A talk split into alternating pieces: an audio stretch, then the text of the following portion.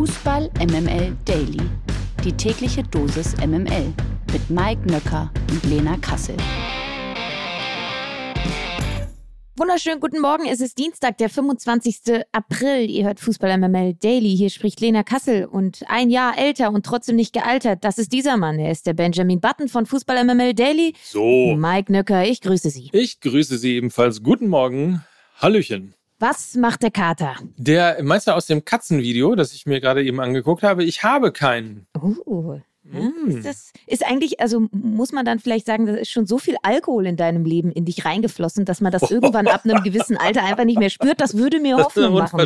Das würde mir Ja, Hoffnung aber machen. Man wird ja auch weiser, man wird vernünftiger, man wird zurückhaltender, man weiß ganz genau, was man am nächsten Tag sich antut, wenn man am vorherigen Tag, ey, willst du noch eine Grappa auf die Hause, wenn man darauf reinfällt, auf diesen sehr nett gemeinten Spruch, den es dann immer gibt, aber ähm, du siehst, ich war beim Italiener, ähm, und habe keinen Grappa aufs Haus genommen und schon geht's mir viel besser. Mit der, äh, mit der 3, du bist ja 30 oder 35, wie ich fälschlicherweise gesagt habe. Die Jungs haben dich natürlich als 30-Jährigen vorgestellt, was äh, sehr, sehr richtig ist. Äh, mit der 3 vorne wird dann auch das Zwiewa salonfähig, ne? Das was? Das Zwiewa. Was ist Was das ist das? Zwiewa? Das ist Zwischenwasser. Das Zwischenwasser. was denn sonst? Hm? Das als kleiner Tipp. Zwiewa. Das als kleiner Ja. Tipp für dein neues Lebensjahr von mir. Das Zwievertüt. Das News Update aus der MML-Redaktion. Der englische Topclub Tottenham Hotspur hat sich einen Tag nach der 1 zu 6 Pleite bei Newcastle United von Interimscoach Christian Stellini getrennt. Der Auftritt am Wochenende sei, Zitat, in keiner Weise akzeptabel gewesen, das sagte Tottenham-Chef Daniel Levi. Stellini, der erst im vergangenen Monat ja für Antonio Conte auf die Bank gerückt war, wird nun erneut durch einen Co-Trainer ersetzt, und zwar sein, nämlich Ryan Mason. Tottenham liegt in der Premier League auf Rang 5, sechs Punkte hinter Manchester United, das zudem zwei Spiele weniger absolviert hat. In Newcastle hatten die Spurs ja schon nach 21 Minuten mit 0 zu 5 in Rückstand gelegen. Die Entlassung Stellinis könnte nun den Weg endgültig freimachen für Julian Nagelsmann. Der Ex-Bayern-Coach möchte der Sportbild zufolge gerne bei Tottenham anheuern. Laut The Independent will Nagelsmann allerdings bis zum Sommer warten, bis er nach dem Aus in München ein neues Amt antritt. Die zweite Bedingung für eine Unterschrift bei den Spurs sei, Zitat, entscheidendes Mitspracherecht bei den Transfergeschäften des Clubs. Liebe Liga. Der Prozess rund um den Einstieg eines Investors geht bei der DFL heute in die entscheidende Phase. Bis gestern hatten interessierte Investoren Zeit, ihre Angebote bei der DFL einzureichen. Wie die Sportschau berichtet, tagen heute Präsidium und Aufsichtsrat der DFL und beraten darüber, welche Angebote in Frage kommen und wie die möglichen Erlöse verteilt werden können. Die DFL will eine Tochterfirma gründen und dort unter anderem die TV-Rechte bündeln, die einen Großteil der Einnahmen ausmachen. Der Plan der DFL sieht im Kern vor, einen strategischen Partner zu finden, der der Liga zwei bis drei Milliarden Euro zahlt. Dafür erhält er dann 20, 25 oder 30 Jahre lang 12,5 bis 20 Prozent der Erlöse aus dem Verkauf der Rechte dieser Tochterfirma. Ziel ist es, dass die Erlöse insgesamt steigen und für alle neben der hohen Einmalzahlung ein dauerhafter Gewinn entsteht. Am Ende müssen die 36 Vereine mit einer Zweidrittelmehrheit in einer späteren Mitgliederversammlung den Plänen der DFL zustimmen. Es gibt natürlich auch weiterhin kritische Stimmen zu dem möglichen Investoreneinstieg. Oke Göttlich vom FC St. Pauli äußerte sich beispielsweise zurückhaltend. Für den FC St. Pauli stehe ein Investoreneinstieg in die DFL nur dann zur Debatte, wenn, Zitat, sehr, sehr, sehr klar ist, was mit dem Geld passiert und dass es nicht in dem Maße weiter wie bisher ungleich verteilt wird und damit der Wettbewerb kaputt gemacht wird. Also, es ist nach wie vor ein kompliziertes Thema, so viel können wir schon mal sagen. Aber die Frage ist jetzt, ist das ein Schritt in die richtige Richtung, jetzt wo Schwung hereinkommt? Was sagt dir dein Gefühl? Ähm, bist du okay damit? Mein Gefühl sagt mir ähnliches wie das von Oke Göttlich. Also wenn Geld eingenommen wird, dann sollte es meiner Meinung nach auch gleichmäßig verteilt werden, weil sonst wirst du wieder nur die Schere ähm, bedienen, die weiter immer auseinandergeht. Also ähm, wohin das eingenommene Geld durch den Investor fließen soll, das, da munkelt man, dass es drei Töpfe geben soll. Es soll auf der einen Seite hauptsächlich in die Digitalisierung der DFL fließen. Es soll eine Online-Plattform für die Verbreitung von Inhalten geben und so weiter und so fort. Es soll ein zweiter Topf geben, der sich mit der Infrastruktur beschäftigt. Also die Clubs sollen in ihre Stadien, Nachwuchsleistungszentren und auch Geschäftsstellen investieren können mit diesem Geld. Und der dritte Topf, der hat äh, die Überschrift Sport. Und hier sollen die Clubs zur Steigerung der Attraktivität in neue Spieler investieren können. So, klingt ja erstmal ganz geil, wenn es denn dann so ist, dass das gleichmäßig verteilt wird und nicht wie bei den TV-Rechten dann ähm, erneut Bayern München und Borussia Dortmund das meiste Geld kriegt und äh, ja, die Vereine darunter eben deutlich weniger. In Frankreich ein mahnendes Beispiel. Ähm, da ist äh, das Geld, einem Bericht der Sporttageszeitung L'Equipe zufolge, eben in dieser klassischen Rangordnung verteilt worden. Also Paris Saint-Germain erhielt demzufolge alleine 200 Millionen Euro, um dann mal die Spannbreite zu sehen. Olympique Marseille und, und Olympique Lyon jeweils nur 90 Millionen. Ne? Also da ist eine riesige Gap da und von daher hoffe ich einfach, dass wenn das Geld eingenommen wird, dass es gleichmäßig verteilt wird und dann besteht natürlich die riesige Chance, dass auch kleinere Vereine sich professionalisieren können, bessere Spieler holen können und dann vielleicht auch die Liga ausgeglichener wird. Wenn dem so ist, dann finde ich das grundsätzlich erstmal gut. Ich glaube, man muss zwei Sachen auf jeden Fall aufpassen. Das eine ist, es darf nicht genutzt werden, um Löcher zu stopfen. Erinnern wir uns äh, an die 30, 35 Millionen, die es beim HSV gab für die Stadionsanierung. Wofür wurde es genutzt? Um Löcher zu stopfen. Erinner dich an die 375 Millionen, die bei Hertha äh, investiert worden sind. Das meiste ist dafür aufgebracht worden, Löcher zu stopfen. So auch Corona-Hilfen und so weiter und so fort. Und ich glaube, das ist das große, große Problem, wenn man nämlich dann auch mal die Mathematik zur Hilfe zieht.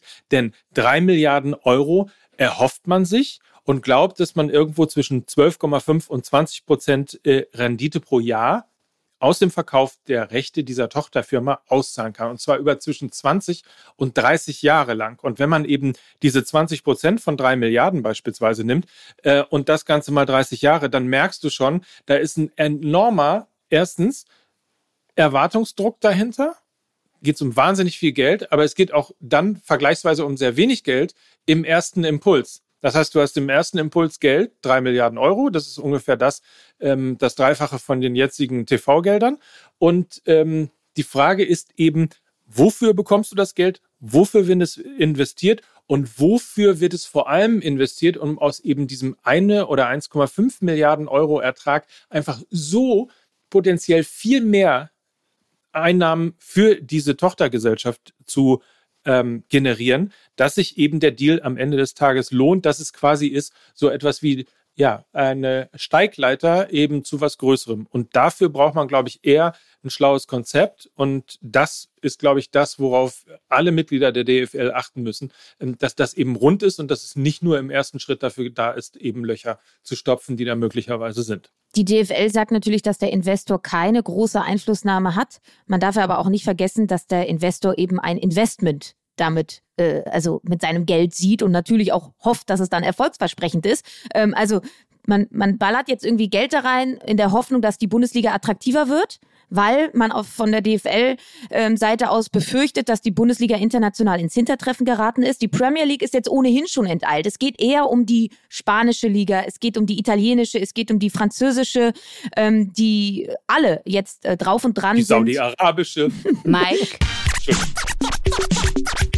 Mike Drop. Well, for me it's a pleasure to be here die jetzt alle drauf und dran sind, irgendwie Investoren zu suchen. Also die spanische Liga zum Beispiel verkaufte 8,25 Prozent ihrer TV-Rechte über 50 Jahre für äh, knapp 2 Milliarden Euro an den Investor CWC. Also man will damit auch irgendwie ein bisschen auf äh, die Gegebenheiten der Zeit reagieren, wo eben die anderen Ligen jetzt plötzlich anfangen, Investoren reinzuholen und man möchte da nicht am Ende alleine stehen. Ich empfehle dafür übrigens auch die aktuelle Folge Fußball MML. Äh, nur so viel sei gespoilert. Äh, Mickey Beisenherz hat kurz mal das Ende von 50 plus 1 gefordert. Schön, sympathisch. Na, nicht ganz, aber so in, er, er hat mal eine steile These rausgehauen, sagen wir mal so. Die MML Gerüchteküche.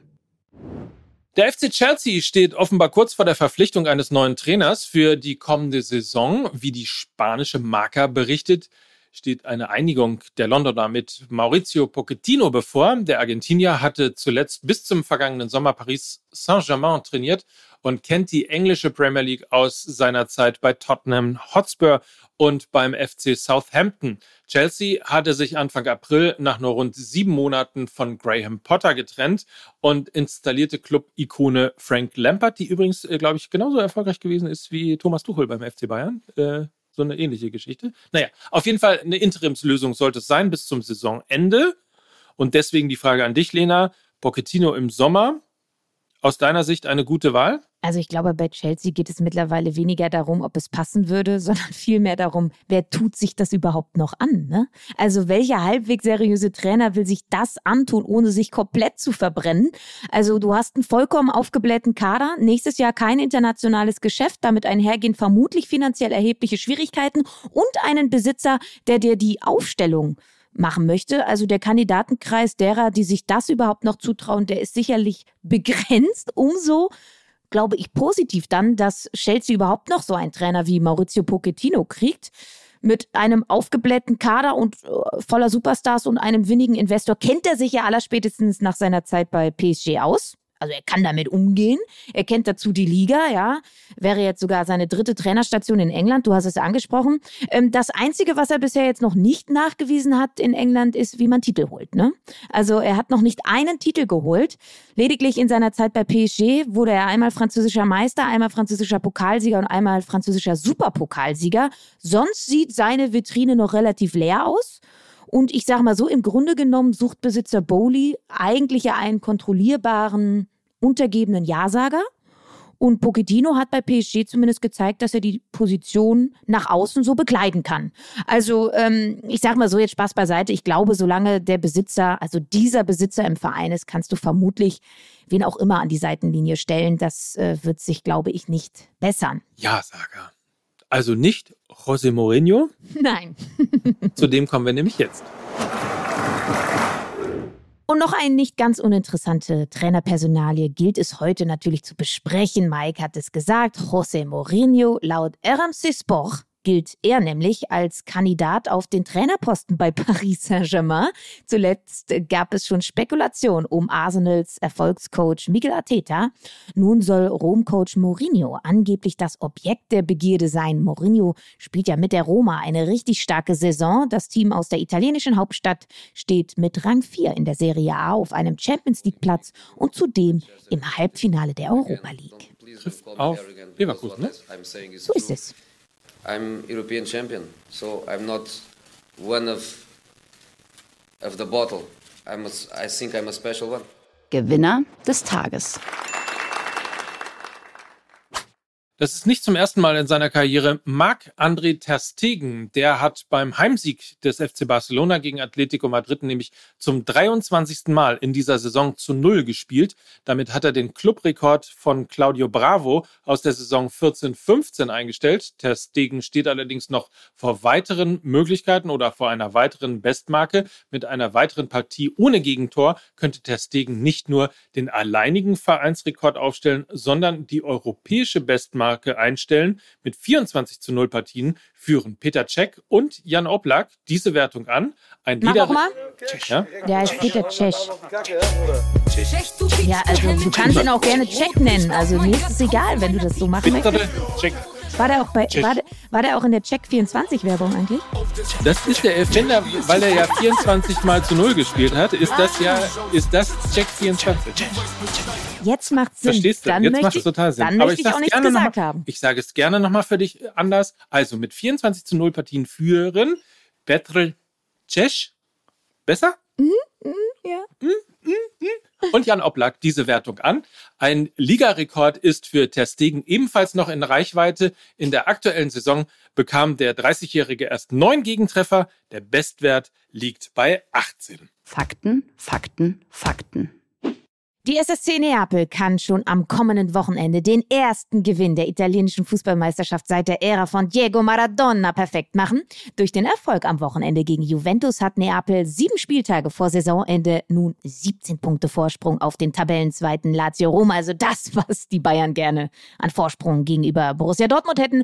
Sollte Napoli am kommenden Samstag sein Heimspiel gegen US Salernitana gewinnen und Lazio am Sonntag dann nicht bei Inter Mailand dreifach punkten, also also ihr hört, es ist noch ziemlich viel Konjunktiv, aber dann, dann stünde Neapel vorzeitig als Meister fest.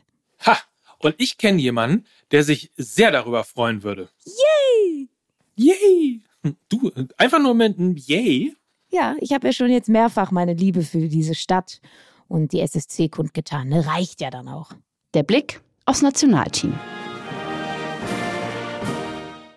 Der DFB hat bestätigt, dass die Nationalmannschaft ihr 1000. Länderspiel der Geschichte in Bremen gegen die Ukraine bestreiten wird. Das 1000. Länderspiel der deutschen A Nationalmannschaft der Männer sei ein ganz besonderes Ereignis. So wird Präsident Bernd Neuendorf in der Mitteilung des DFB zitiert. Und der DFB wolle es nutzen, um ein klares Zeichen für Frieden und Völkerverständigung und eben gegen Krieg und Zerstörung zu setzen. Die Begegnung ist laut Verband als Benefizspiel geplant. Die Nationalmannschaft setze mit der Partie das DFB-Engagement für Einrichtungen und Organisationen der unter dem russischen Angriffskrieg leidenden Menschen in der Ukraine fort. Zum Abschluss der Saison stehen für die Mannschaft von Bundestrainer Hansi Flick noch zwei weitere Begegnungen im Juni an. Am 16. Juni trifft sie in Warschau auf Polen, vier Tage später am 20. Juni in Gelsenkirchen auf Kolumbien. So ist es. So, Mia San Mike. Na na na na na. Ja. Na, na, na, na. So heißt äh, die neue Folge Fußball MML. Ja. Oder Fluch des Kahn. Mhm. Hat also wieder ähm, dann doch was mit Bayern München zu tun. Mit der großen Frage, wer wird Nachfolger von Oliver Kahn? Wir haben das einfach schon mal diskutiert. Mhm. Ähm, also ohne, dass wir wissen, ob es überhaupt zur Debatte steht oder nicht. Aber ihr kennt uns ja. Ähm, wir schaffen manchmal Fakten, ähm, bevor es überhaupt welche sind. Und dementsprechend ist es, glaube ich, eine ganz runde Geburtstagssendung geworden. Ich wurde befeiert. Mir ist ein äh, Titel sozusagen verliehen worden, Mir San Mike, also ein Titel, was äh, diese neue Folge angeht.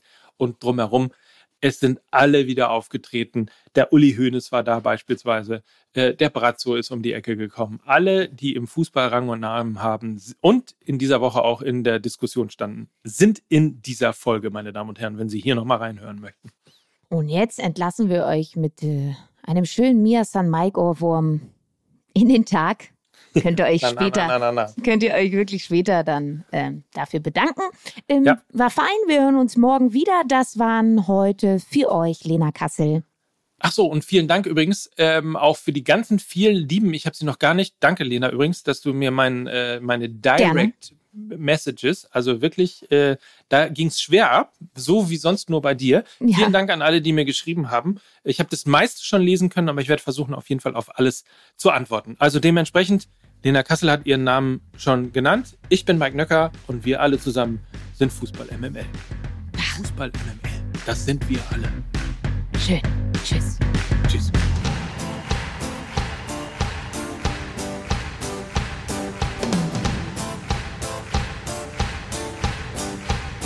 Mia San Mike. Mama. Dieser Podcast wird produziert von Podstars bei OMR.